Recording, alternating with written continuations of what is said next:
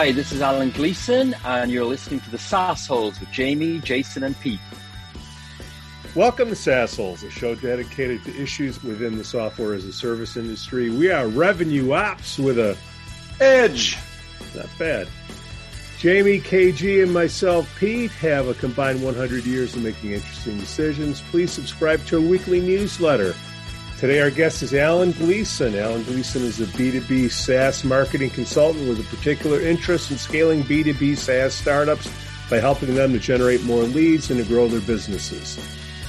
Alan started his career in financial services in the UK at Barclays, a leading financial services company. He then went on to work as chief marketing officer for a number of VC backed SaaS companies. For the past eight years, he's been working with fast growing B2B SaaS startups as a strategic marketing consultant with his London based company, Work with Agility. But before we get to Alan, this episode is brought to you by NeuroNoodle. Hey, parents of athletes, get a doodle of their noodle, which is a brain map before the season starts so you have a baseline to compare to. You get a physical every year, right? Schedule a brain checkup now at neuronoodle.com. Takes only 20 minutes to get the data you need to ensure the quality of your athlete's future life. KG. You're going to pick on me today. Jamie's not here. Yes, Pete. What do you got? my, my, my friend was showing me his tool shed. He pointed to the ladder. He said, That's my step ladder. He said, I never knew my real ladder. leave us leave us some comments on our blog at sassholes.net. Thank you for the uh, the glorious laughter there, KG. You're almost as good as our old buddy Jason. You got any shout outs, KG? I, I do. You know, you need to do, yeah, Pete. You need to like, you know, get the uh, Brady Bunch canned laughter in, in there next time. Uh, but you get me every time with those, though, even no, though I'm reading them. Yes. In the show notes. They're good. Uh, yeah, I got some shout outs here. So, congratulations to Race, Rachel Essenfeld for being promoted to Senior Manager of Partnerships and Growth at JobGet. We used to work together at ZipRecruiter. Congratulations, Rachel.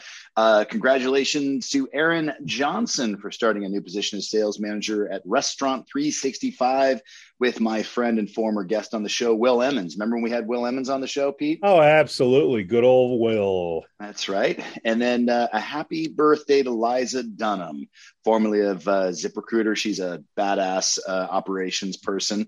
And uh, congratulations to Lindsay Taylor, formerly of ZipRecruiter as well, for starting a new position as Senior Manager, Global Systems Operations at Uberall. And that's all she wrote. My shout outs are uh, Steve Esentino got a new job as Vice President of Sales at iHeartMedia. Steve, I heart you, buddy. Ben Shoot for being promoted to Sales Director, staffing at ePay Systems, and old school Eric Lochner starting a new position as Chief Executive Officer at Meeting Play and Eventury. Long time no see, Eric. Hope you're doing well. Okay, casual conversation. Are we ready, guys? Let's do it. Certainly are. Let's go. Alan, please tell us about yourself. How'd you get to where you are today, my friend, across the pond in the UK?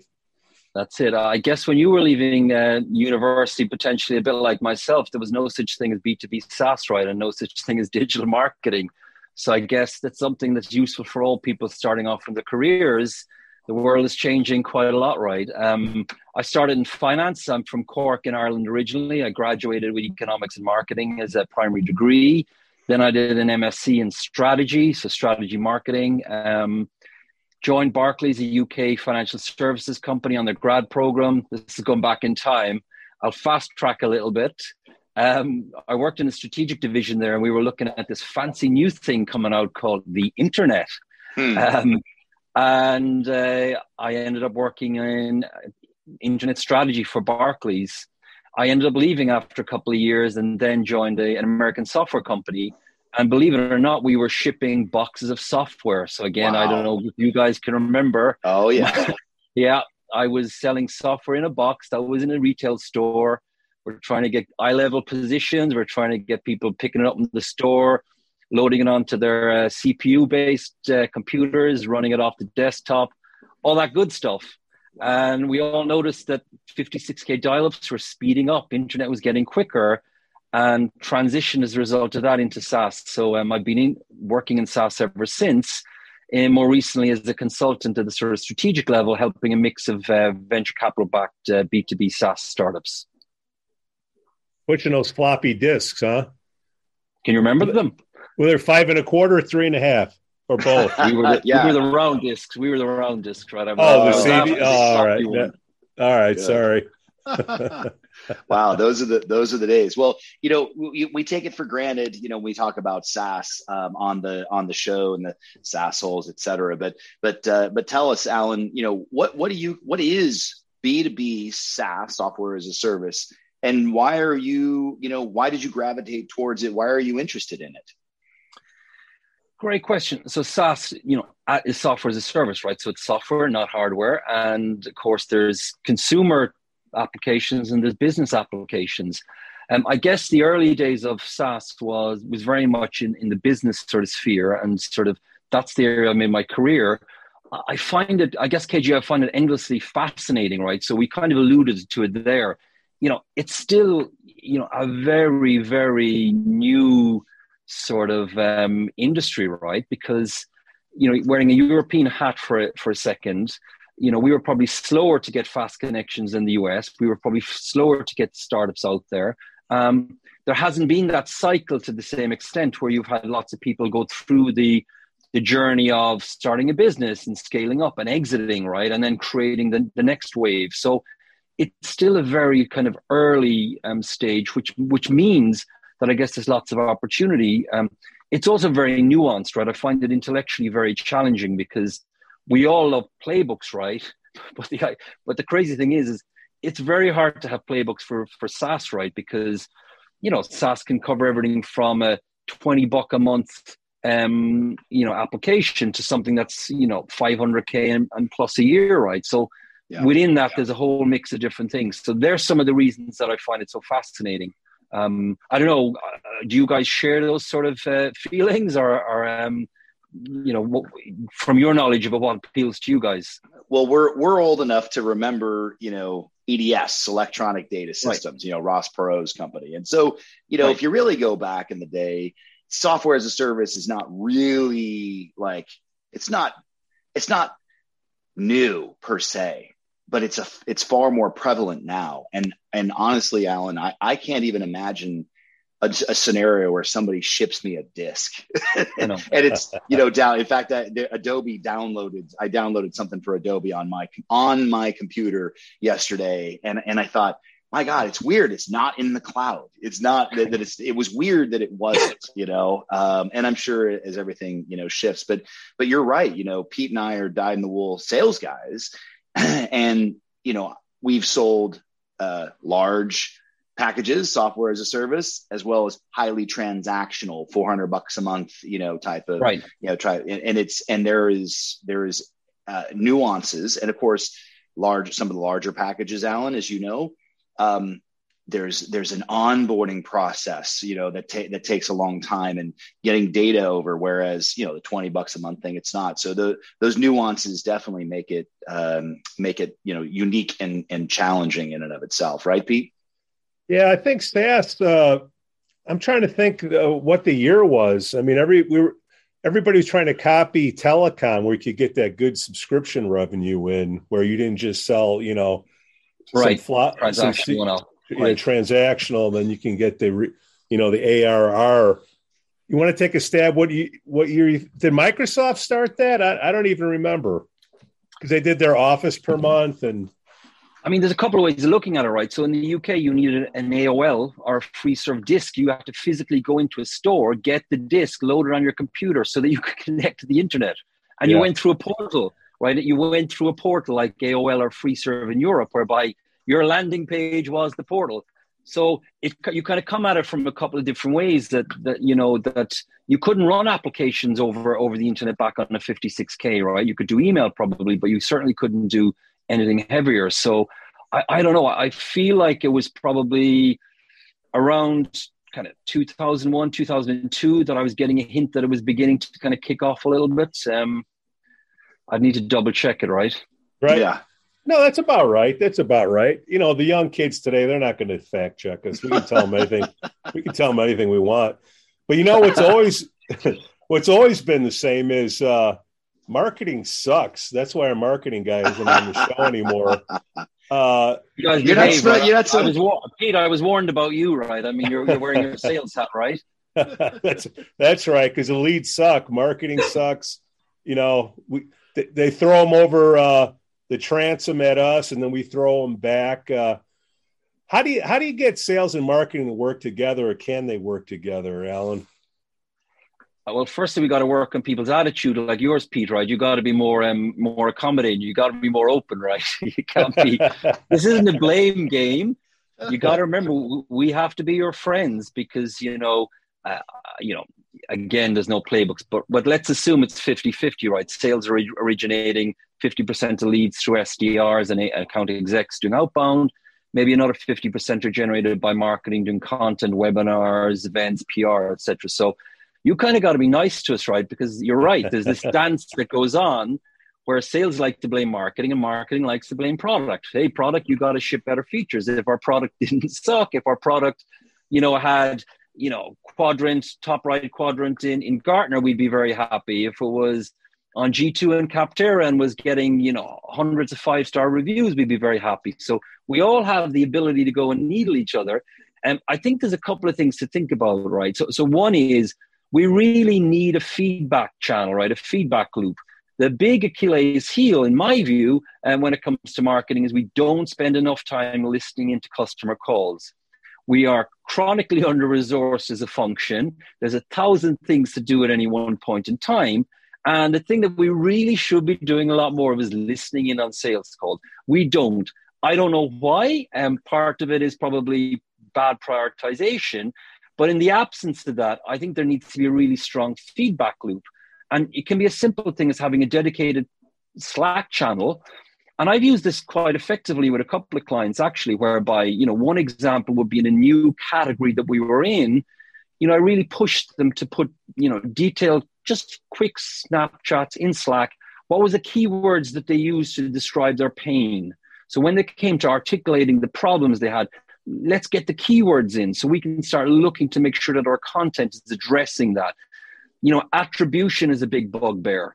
You yeah. know, we can help you if we really understand where the leads are coming from. You know, everyone assumes it's easy. Attribution is really hard, but yeah. the easiest way to get it is if you're on a sales call and you're talking to someone and you just throw in, look, Alan, curious, how did you hear about us? And I say, Google you know, Alan would would love, you know, get Google. It's the main browser. Can you remember what you searched for? Yeah, I searched for your brand. Huh? How did you know about our brand? Uh, word of mouth referral. Put that in. You know, so so I guess we're looking for a more kind of collegiate, supportive atmosphere. And then the final thing is, I've got clients where I work with where our messaging is off. The pricing page may not have the features rank ordered in the hierarchy that the customers talk about. The features can be badly described you know, marketing because they're that one step away can miss some of this stuff. So I think it's in sales' interest to be a lot more um, open and kind of proactive about feeding us back stuff that can help us do a better job. What's right. the know, what's, a good, what's a good, way? Well, not really, because uh, because there there's there's very few salespeople that are, uh, and let's just be honest, salespeople are kind of stupid at times. Okay, let's just be honest. Um, and and they're not, yeah, they're they're not, and they're liars. They're all liars. Well, not all of them. Just just just you, Pete. No, um, two thirds. They're they're not going to go down that long process of like, hey, where did you find us? Google. They'll stop at Google but you and I, Alan, you and I both know that the attribution is really hard and it wasn't Google. you know, it came from some other source mostly because if you just trusted that they said Google, then you're going to miss out on that, you know, that billboard that they saw driving by one, you know, one time and things like that. But, right. Um, right. but, but I, um, I feel at ZipRecruiter, we had a really good part. I had a very good partnership with our SVP of uh, our, our CMO actually, and the right. reason for that was because we were actually tied to a common, uh, a very a common metric. Now we didn't share. Uh, uh sorry, when I say tied to, I mean like we were measured by a right. common metric. Uh, some people suggest, Alan, that uh, marketing should have the same quota, uh, share a quota, and that will force that kind of um, you know collaboration there. Um, two things. One, I'd love to hear what your thoughts are on marketing having and sharing the same exact quota as sales to truly get them on the same page. But second, you know, back to you. This was literally posted on LinkedIn just the other day. Um, it was a survey and it read what's the best way to give feedback to marketing if the quality of leads is poor? A say nothing and hope it improves. B email and slack them. Or c set a you know set a meeting. And and first of all i read that question. I was like god for god's sakes. Like that's just so you know loaded like none of those answers are any are any good. So i'd love to get your feedback on both of those things. One should marketing have a quota? And number two if the if sales thinks the leads are bad how do they give the what's the best way for marketing to get that feedback? Yeah and look the first one is very nuanced and like the big challenge and i'm going to again give you guys a bit of context in the difference between us and europe right? So the big challenge we have in Europe is we're chronically under resourced when it comes to the marketing functions, right? Mm. Um, and you know what you see in the US is when you got a Series A or a Series B, it could be a Series A of 20 million and a Series B of 100 million. The Series A in Europe could be 2 million and it could be Series B could be 10 million. So, so what you end up having is, you know, pretty small teams in Europe. So most marketing functions in B2B SaaS in Europe are two or three people. Obviously, as you scale and grow, you, know you, you, you, you lever up. But then when you look at the kind of things that that team needs to do, you know, there is a thousand on it. It's not just lead acquisition. There can be some brand awareness can be done. There can be marketing or sales collateral. You mean there's an endless list. I mean, and, if you're kind of pre-product market fit, you got to go and really validate the assumptions that built the startup in the first place by talking to people. So there's an endless list of things where sales is a little bit more black and white, right? It's you know, so it's much easier to kind of say, right, we're going to tie you to a number, and I've had this with people where they're really sticking the marketing function to, to, to, to kind of these lead figures. And I'm saying, fine, but just so you know, the team at present, you're asking us to do content, you're asking us to do events, you're asking us to do webinars, you're asking us to do collateral, you're, you're asking us to build awareness, you're asking us to have a good employer brand. I'm looking around the table and I got two people on the team and they're both in their 20s and it's their first job out of college.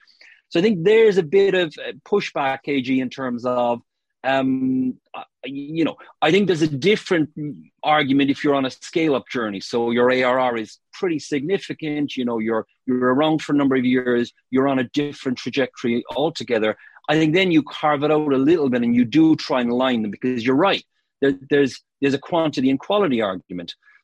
Kind of turning to your second question, of course, is the old um, Dilbert cartoon I think we had years ago about a dog filling in a form on the website, right? And sort of, you know, and, and that's kind of, you know, kind of relevant, right? Because marketing, when you look at one of our primary jobs in terms of the acquisition piece, is getting people to fill in forms, whatever the call to action is, request demo. Um, but we know human nature. You know, there's all kinds of people going to be filling in these forms. People looking for jobs, people looking to sell you something. Yeah. Um, so so so I think there, there, there's always going to be an inherent tension around the quantity and the quality.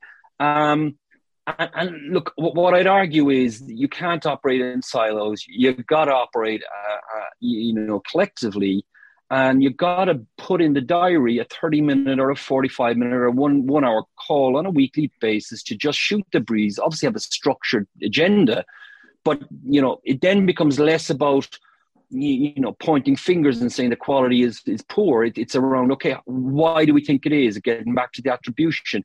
And like you can have silly things whereby you could have a new google ad campaign that might for whatever reason um, target non-core regions because somebody left didn't uncheck a button and all of a sudden you're getting a load of leads coming from areas that aren't really relevant you know, so there's always these nuances that um, that exist. So um, I don't know whether you share those views or whether you've got alternative perspectives that could obviously help inform the debate. Hey, what do you think? Where, where should uh, well, it gets down to where do the business development reps live? Is that marketing or sales? I'd say they're in sales. So for me, there's SDRs, account execs, and BDR. They're all in the sales function. Um, would would be my take. Okay. So it's not marketing. They should be. They belong to sales, right? Do you see it? You consult with a lot of companies out there, and I'm sure it's more in the states than it is across the pond. But how, what percentage of companies do you think have the uh, SDRs, BDRs, whatever the acronym is you want to use, reside in marketing versus sales, or or everybody's in sales? I'm seeing in Europe again. I've never seen those. I mean, I've probably worked with 30 B2B SaaS companies in the last number of years. It's always been on the sales side of things, be, you know, business development reps. Sometimes it's outsourced. You, you know, the typical structure we'd see here would be you'd have your junior SDRs doing outbound on your behalf. You'd have account execs make, you know, the SDRs may may set up a discovery call with an account exec, and that account exec may hand it over the fence to BDR marketing typically in Europe would sit in a slightly different context and they'd be responsible for a number of things. Going back to my 50 50 argument, they would be responsible for lead gen, but that would be typically through things like Google Ads, through things like events, through webinars, and of course, content, which is always so, so they would be kind of the main things. Then they'd probably be looking at things like activation. So when people hit the site, how do we get them activated and potentially retention as well? But strikes me from your side of the fence, are you arguing that it should sit in the marketing function, Pete? I'm just asking because it comes down to budgets, right? You know, if if the SDRs are part of marketing, then the leads can't suck because SDR is part of marketing, and it, you know, it's the handover, the transition when it gets over to sales is when you have the issues. Here, let me throw you a curveball, Alan. If uh, if you're marketing, okay, and you don't have the SDRs, maybe this is the chief revenue officer's decision, but when do you, let's say uh, an SDR costs 100,000 US all in, just throwing a number out there. When do you spend the money for that head or when do you spend that money for the Google AdWords? When does marketing get the 100 grand? When does sales get the 100 grand? That's a curveball. I don't think I even fully understand the question. Oh, you okay, okay. if, there's, if, if there's just 100K and you got to fight for it, how do you know where to allocate it? Is that what you're if, arguing? Well, you can either have the SDRs pick up the phone and get the leads, or you can get the leads from marketing. What when is it? What is a better use of the hundred thousand, or, or or the? Let's say if it's a dollar, okay. What what is a better use of funds to go to Google or to get the rep? Yeah. I'm carrying it a half and I'm giving a bit to each. I mean, I, would like to put my eggs in a few different baskets, right, and start measuring, you know, my ability to convert through those different channels. So I, I think, and this is my point. I think it's so nuanced that I, that I think this, this is the kind of the, the, tricky bit that you can find things that work in some scenarios, just don't work in other scenarios. So, um, Pete, I'm probably dodging it by saying I think you've got to try a few things right. The, the, tricky thing that we found with outbound and SDRs in Europe, and I don't know if you guys have the same issue in the States, is it takes quite a while to get it yeah. get it working, particularly in the it early does. days. And and you got to have the patience to stay the year because what happens three months in, everyone's shouting and roaring, saying that there's no there's no engagement. And That's of course, right. they blame they blame the tool. So Discover.org or they blame you know Cognism, which we big in Europe. They blame the tool. They but it's so nuanced. You know, have you got your right personas defined? Have you got the right messaging? Are you willing to say? Whereas Google Ads, the payoff is much quicker. You can throw a couple of landing pages up, put a couple of grand into into into Google Ads, fire some traffic at a landing page, and you you know you may see some conversions. Again, it depends on the category, right? If it's a transactional type play, yeah. you'll get conversions yeah. pretty soon. If it's enterprise, you won't.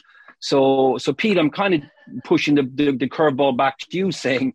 It um, depends. I, I think you, you, you got to, yeah, right. And, and like, that's a frustrating answer in some ways, but I think it's a case of you you just got to test a few different ones and see then if you can get a decent measure on on the. Uh, but but ultimately, I think what you'll end up doing is you'll probably end up you know like a bar stool. You'll have three legs, right? So you'll probably be running content, you'll probably be running paid acquisition, and you'll be probably running SDR. And you, you know, going back to the attribution, they may help each other, right? Yeah. You might be doing ads on, on LinkedIn that get spotted by the same people that are getting inbounds, right? So yeah. No, there, there, there's definitely uh, data out there, Alan, that suggests that there is a smaller portion of BDR and SDR teams that um, that report up into marketing. In fact, my last company before I retired was Upkeep um, just last year, and uh, when I started, they had SDR BDRs reporting into marketing, and the very first thing I did was uh, commandeer that uh, because I wanted to make sure to be, be able to have that uh, that level of of control. So it wasn't this like, hey, we're you know they're throwing leads over and they're not working. You know, I, I wanted to have that you know that accountability. There's no doubt about it. But I think for our listeners, Alan, you said it, and I want to emphasize it. You know, Pete, there is no black and white answer. It's it's you have to test it. And and and the other thing you also said, Alan, which is so right on. For God freaking sakes have some patience with these BDR SDR teams. You know, it's not like it's not like Google AdWords where you whip up a landing page and a lead comes in and boom, there it is. And see, it's working. You know, it takes time. You're dealing with humans that have to get up and running, and you're dealing with the, the like you said, the messaging and of course the percentage of connect rates that these BDR SDRs are getting are infinitesimal. The you know these days, it still works. It just works at a smaller percentage, and you have to you know you have to be willing to uh, um, test into that investment as opposed to saying we tried SDRs for two three months and they didn't work, so BDRs SDRs don't work. That that's an immature way of looking at it. That's exactly it. Because the other kind of nuance you gotta you gotta factor in right is that there's a couple of weird things like the fact that B2B SaaS is increasingly going down these narrow verticals is it's hard to get statistical significance because you're just not getting the volumes through. So that's the first thing. And secondly, with outbound, it's kind of law of large numbers, right? We know that a, a cold email may get a 20% open rate and a, and a kind of a, a click through might be in the single digits, right? So if you're only sending 100 emails, do the math. You know, it ain't going to fly, right? So so there's there's a couple of ways you do. You either spend a lot more so that you're sending a lot more emails out, or you're kind of being patient to go on the journey.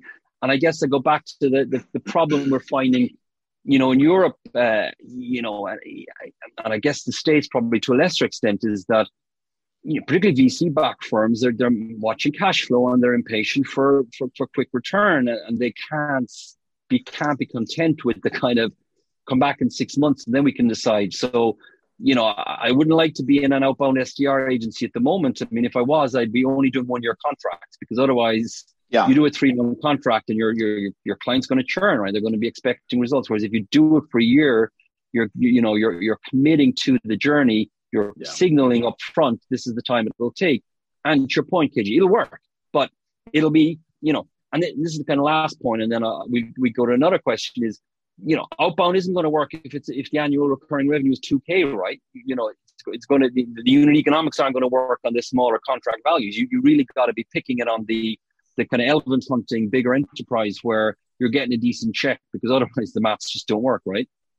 Yeah, that's right. Um, so I think it was SiriusDecisions, Alan, that published. Uh, it was SiriusDecisions and another firm that suggested that if your ACV, your annual contract value, is less than like 20K, SDR, the math just doesn't work when you insert the human. And this was five, six years ago. Now the cost of right. SDRs are even are even higher. So when you insert that, unless your product has an amazing LTV and you know super sticky, an L, an ACV of less than 20 grand, it doesn't make any sense to have an SDR uh, you know, generating uh, generating leads. In fact, that's what we did, Alan, at ZipRecruiter. Our annual contract value was um, about five six thousand dollars several years ago. Um, it's, right, it's higher. Right. It's higher now, I believe. But um, we tested and tried like five different iterations of SDRs, BDRs, um, because we we had hypothesis. And again, we were testing everything. We thought that perhaps by in, even though our ACV was low, we can improve conversion rates and, in velocity. So the volume of transactions would go up significantly to make up for having the SDR BDR in there. That was that failed. Um, we tried uh, the other initiative, which was um, only focus on the big deals, qualify these SDRs so that they're above twenty thousand dollars, and we couldn't get enough deals above twenty grand to to justify having the SDRs in there. And we had like three other iterations of BDR SDRs, and we just with that deal size, we just couldn't um, couldn't make it work. We made it work on the enterprise side, by the way. Those are the bigger deals. We were doing fifty thousand bucks a year, at least at that time.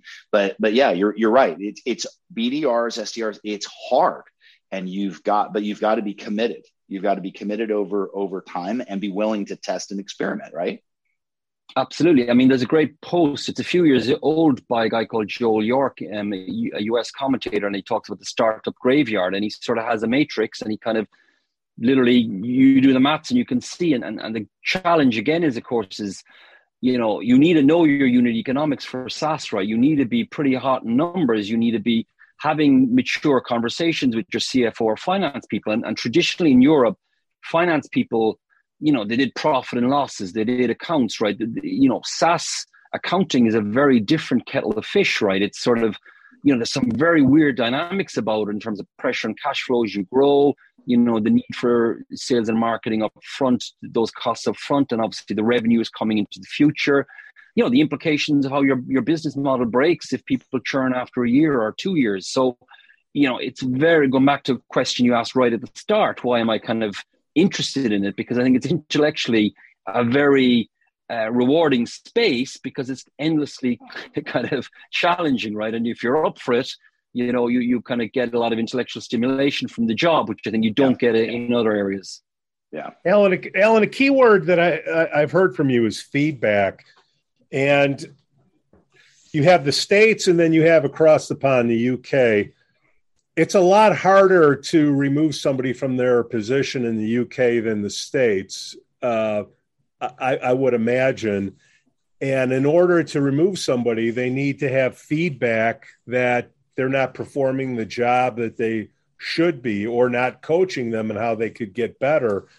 How often should you have coaching sessions? I mean, is it weekly one on ones? Is it quarter reviews, annual reviews? What's what's your thoughts on that, Alan? Yeah, so the, the trend over here again in Europe, um, annual appraisals are kind of dead. So the view that you know an annual appraisal was used, particularly kind of grew out of banking to you know allocate bonuses at the end of the year. That's kind of dead in the water, right? So there's no doubt that there's been a um, a move away from that. One of my clients actually is a company called Appraisd, which is a bit like Lattice. So that would be very much in the space, which kind of mm-hmm. has software for helping with performance management. Their kind of mantra is is more frequent is is really really important. Um, I guess what they've noticed, though, and again, this will be part of the philosophy I would share, is a couple of things. Is one, a lot more of us are working remotely in Europe at the moment, so there's definitely a disconnect in, in terms of regular almost like water cooler chat where you could probably have a have a bit of a feedback loop or a bit of a chin wag. That's kind of gone with everybody working remotely.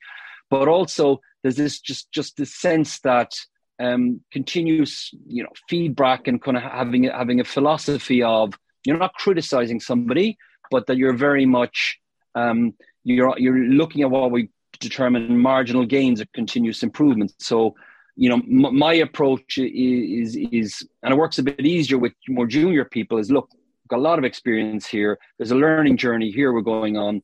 You know, let's go on it together. So, uh, you know, part of it is, is, is regular coaching. I think, particularly when you start going back to some of the earlier themes that I would have talked about, which is that, you know, there is it is a complex space. It's very nuanced. Um, and you look at sales, for example, you know, which you guys are more familiar with. You know, there are no sales courses in, in, in, Europe, right, per se. Like I would have done a primary degree in marketing.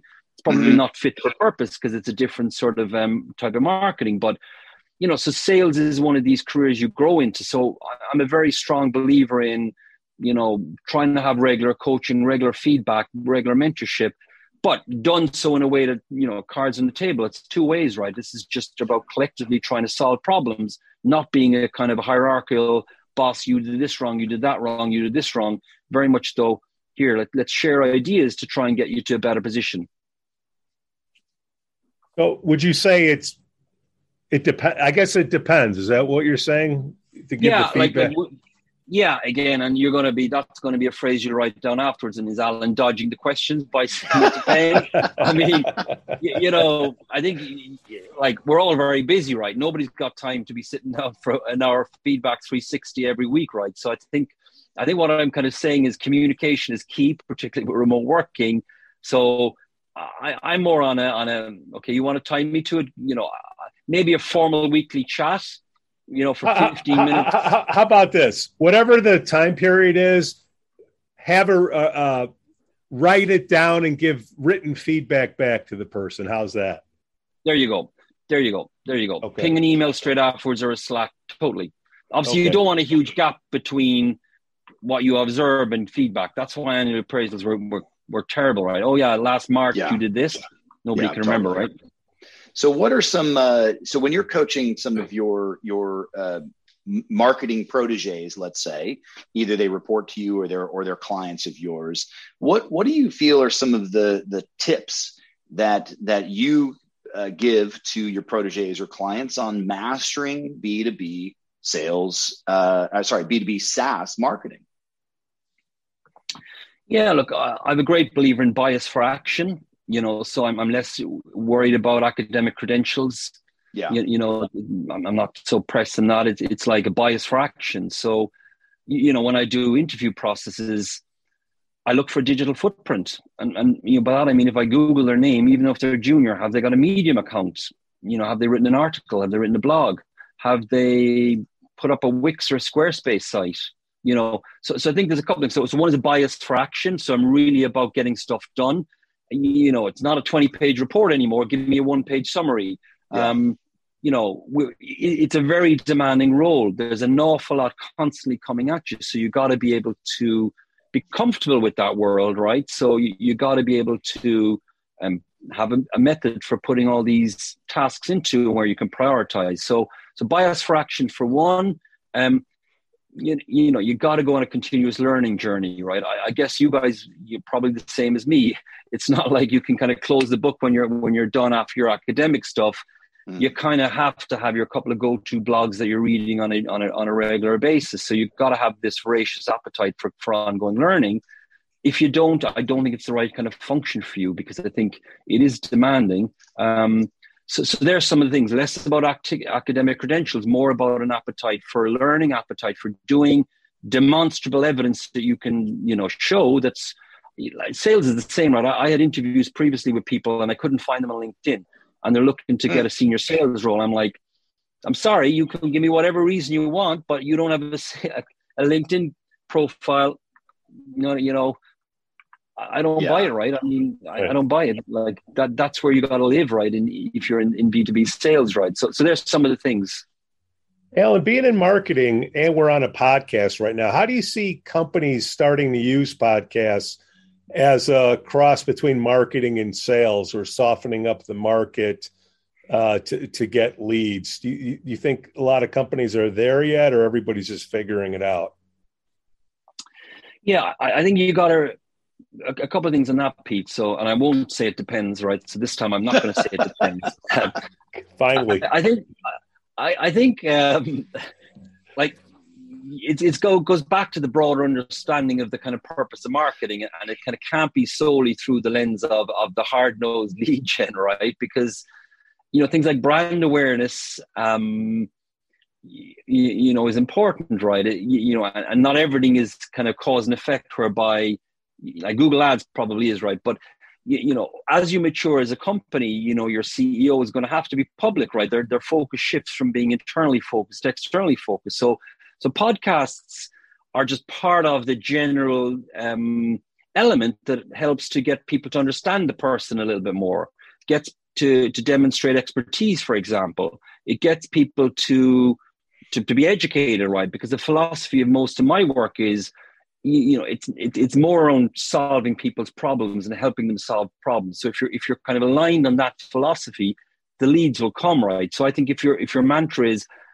uh, you know, you know, I'm not on this pitching. I'm not promoting anything. I'm more just having a conversation to share stories that I think could help other people. And I think there are some of the elements that I think podcasting can be podcasting can be very useful, whereby you go from an anonymous profile on a website to understanding a bit more about a person and a bit more about their thoughts and a bit more about their their attitude and their experience. So there are some of the softer things, but it goes back to marketing's remit is a lot broader than just the kind of lead gen piece. So um, that's how I'd address that one.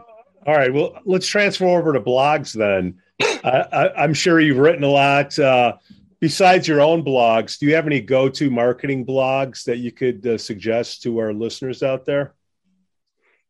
Yeah, I do. I mean, um, what's funny, right? There's a lot of blogs. They're they're, they're they're, they're male, right? They're they're they're often US. So so the, what's interesting is we kind of we could all benefit from more diversity in, in, the blogs, right? So yeah, you know, I like people like Mark Suster. I think he's an interesting writer. Um, he's a VC in California, KG. I don't know if you've come across him. Um, yep. He's not as he's not as prolific writing as he used to be, but um, some of his old stuff is timeless. David Skok is another guy that would fall into into that kind of bucket. He's in Matrix in Boston, another VC. Mm-hmm. Andrew Chen has just written a book worth looking up on Cold Start. Um, Tom Tunguz, another VC. Um, so, so, like, actually, some of the more interesting people in the space are, are actually the VCs that are writing about their kind of experiences, with, with Mark Suster probably being the standout there. Yeah. And then there's a guy, Avinash, who I particularly like, Avinash Kaushik, who's got a blog called Occam's Razor. Um, I'm going to have to email you later to spell that because it's a bit tricky. Um, but it's fantastic. He's based in California, probably not too far from UKG. And Avinash has a weekly um, blog and newsletter, actually. It's one of my only paid newsletters that I actually subscribe to. Hmm. Hmm. And it's very much more on the kind of data side of things. So he's, he's not marketing per se, but it's data and analytics. But he he's endlessly fascinating. So that's a snapshot of some of those that I that I enjoy. And you brought up VCs, Alan. Um, it, in marketing, at the different uh, series of of funding, could you? Because we have a lot of new uh, managers, a lot of new reps that listen, marketing executives. Could you just quickly go through the different rounds of funding and then how you would deal with marketing at each level well, Pete, we could be here for a long day, right? It depends. it depends. Yeah, yeah. And, and, look, it changes, right? So seed and Series A. So, so normally, what you have is you, you might raise what's called a seed round, which might be the first checks in. You know, angel rounds. There's a guy called Jason Calacanis in um, yeah. in California. Yeah, you guys may be familiar with. Who's probably he's probably the most prolific blogger and podcast host in the sweet spot. So a lot of his stuff is. So, so they might be the first couple of checks in, right? Um, and at that stage, you're looking for kind of, you just got some assumptions that you want validated. So you're really trying to focus. Uh, and this is kind of a key piece, um, Pete. At that stage, it's not about lead gen, right? It's about validating the assumptions. So again, you know, there's a methodology espoused by a guy called Eric Ries and Steve Blank. Again, they're both in California, and they talk about the lean startup methodology, which is kind of in that space, right? Which is essentially saying the first check is not about lead gen, it's about go and have as many conversations as you possibly can about the problem that you perceive exists and how your solution resolves that problem. So focus on that. If you then find that you're getting, you know, piquing people's interest, and there's people that are saying, "Yeah, I can totally relate to the problem, and I would pay for a solution to solve it," and you're directionally solving it for them, then you mm-hmm. might go mm-hmm. look for a Series A check. Um, I had my rant earlier because the problem is that a lot of Series A checks in Europe, um, you know, they're not large enough. So some of my earlier companies I worked with, we got checks for for a million bucks, mm. and you're doing an enterprise sale that could be a sales cycle of a year. Yeah, and you're first to market with it. Your cash is gone in three months, and you're back to the well. And you're so so. But at that stage, you're kind of you know, in the US, you're getting bigger checks than Europe, right? So you might be getting a five or ten million. That's definitely very much around um, you know, validating that the, the product market fit is there, you know, trying to do a land grab initially. Obviously, if you've got a much bigger check, you can do a winner takes all approach whereby you're kind of creating the category, you're looking for, um, you know, product leadership. And then as you sort of scale up Series B, Series C, Series B and C, the checks are much larger. You're kind yeah. of in acquisition territory where you're maybe picking up a couple of smaller players. You might be doing first boots on the ground in Europe with physical presence, um, in Asia as well. Your marketing function then all of a sudden becomes international. Um, there's some of the elements, Pete. I could go on and on, but from no, the sake perfect. of brevity, I'll pause there. But, but that's something to think about.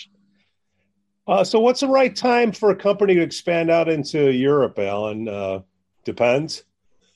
What are some of the mistakes? You're just gonna keep hammering this poor guy. am I the first? Am I the first guest that's ever given that as an answer? I hope I'm not right. I hope others no, are. Kind of... he's he's just he's just. I, am being a sasshole. I'm I'm a sasshole.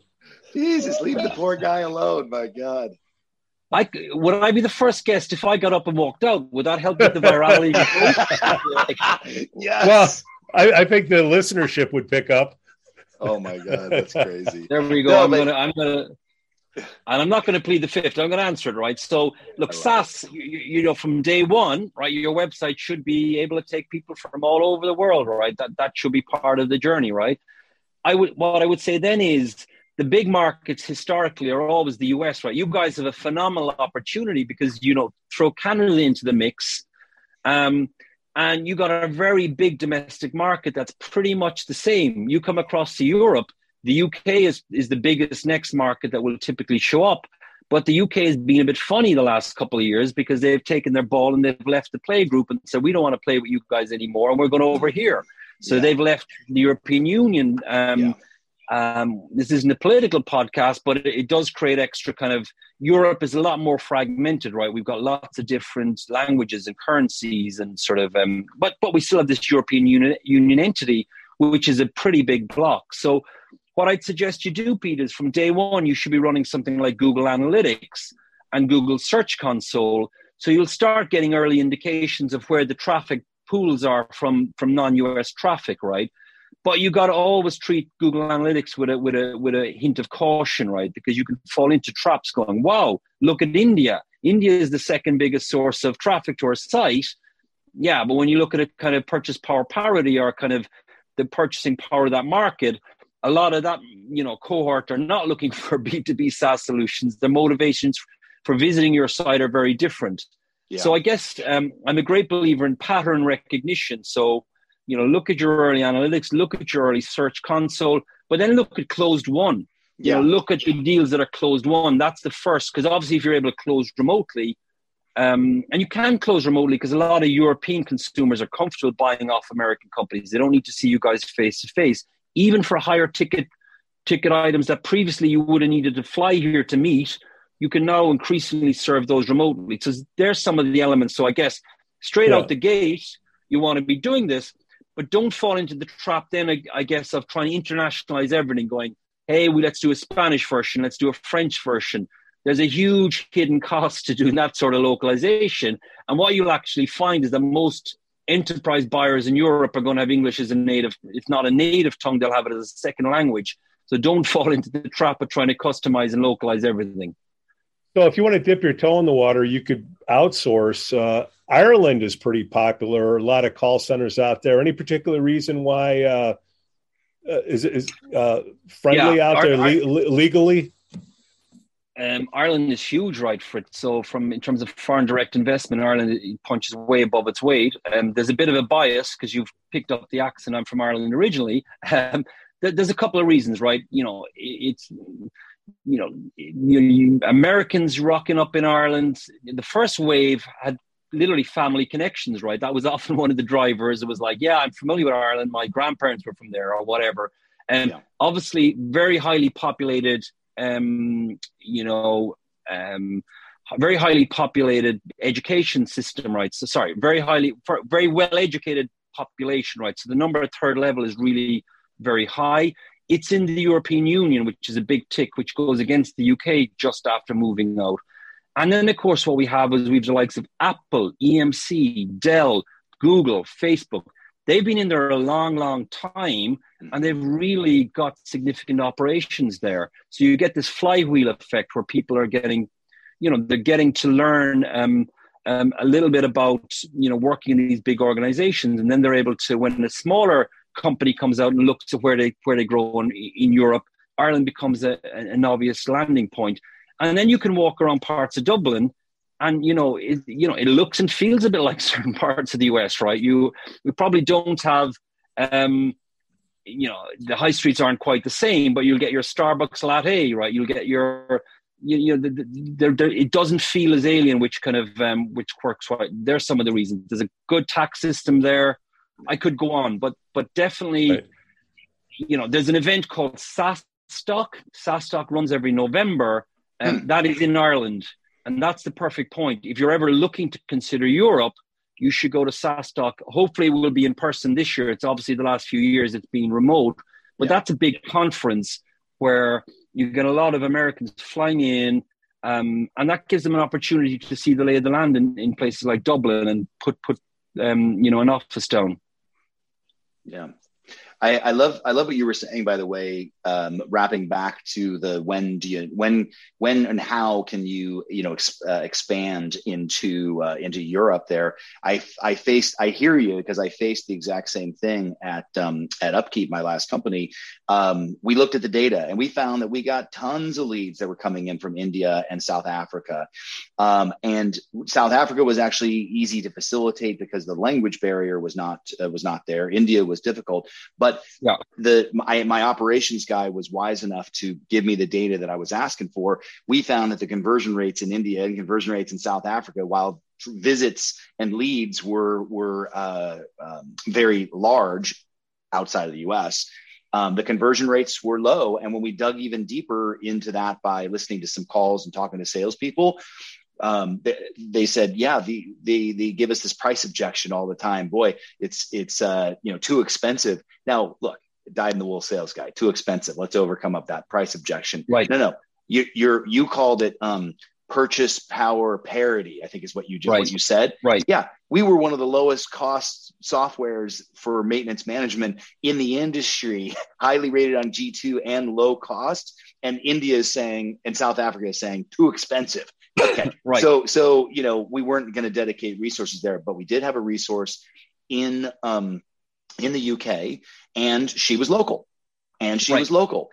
There, there's, there truly, I learned when I built an SDR team in the UK at one of my previous companies, by the way, there's, you know, yeah, the language is the same, but it's not used exactly the same. And right. the cultures are different too. And so it's not, it's not plug and play. There are some nuances to selling to people in the UK versus selling to people in the in the US. What what do you think about that?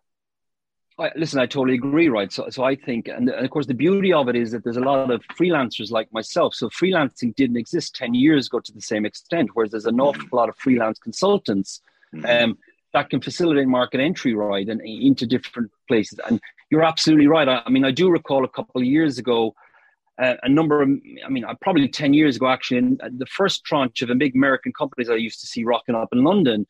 And I remember I, I, spoke to a couple actually of the of the biggest names that, that you guys would have in, in the kind of software space. And, you know, I remember one putting in an entire team flying over three or four as, as the boots in the ground initially. And, and, and, you know, it struck me as being so wrong. These guys and girls were, you know, they were pretty young, pretty junior, pretty green. They were bright, right? But they, they, I, I don't know if they'd been in Europe into Europe before, and, and sort of, I just couldn't for the life of me understand why that step was being missed. Right about just just using local expertise.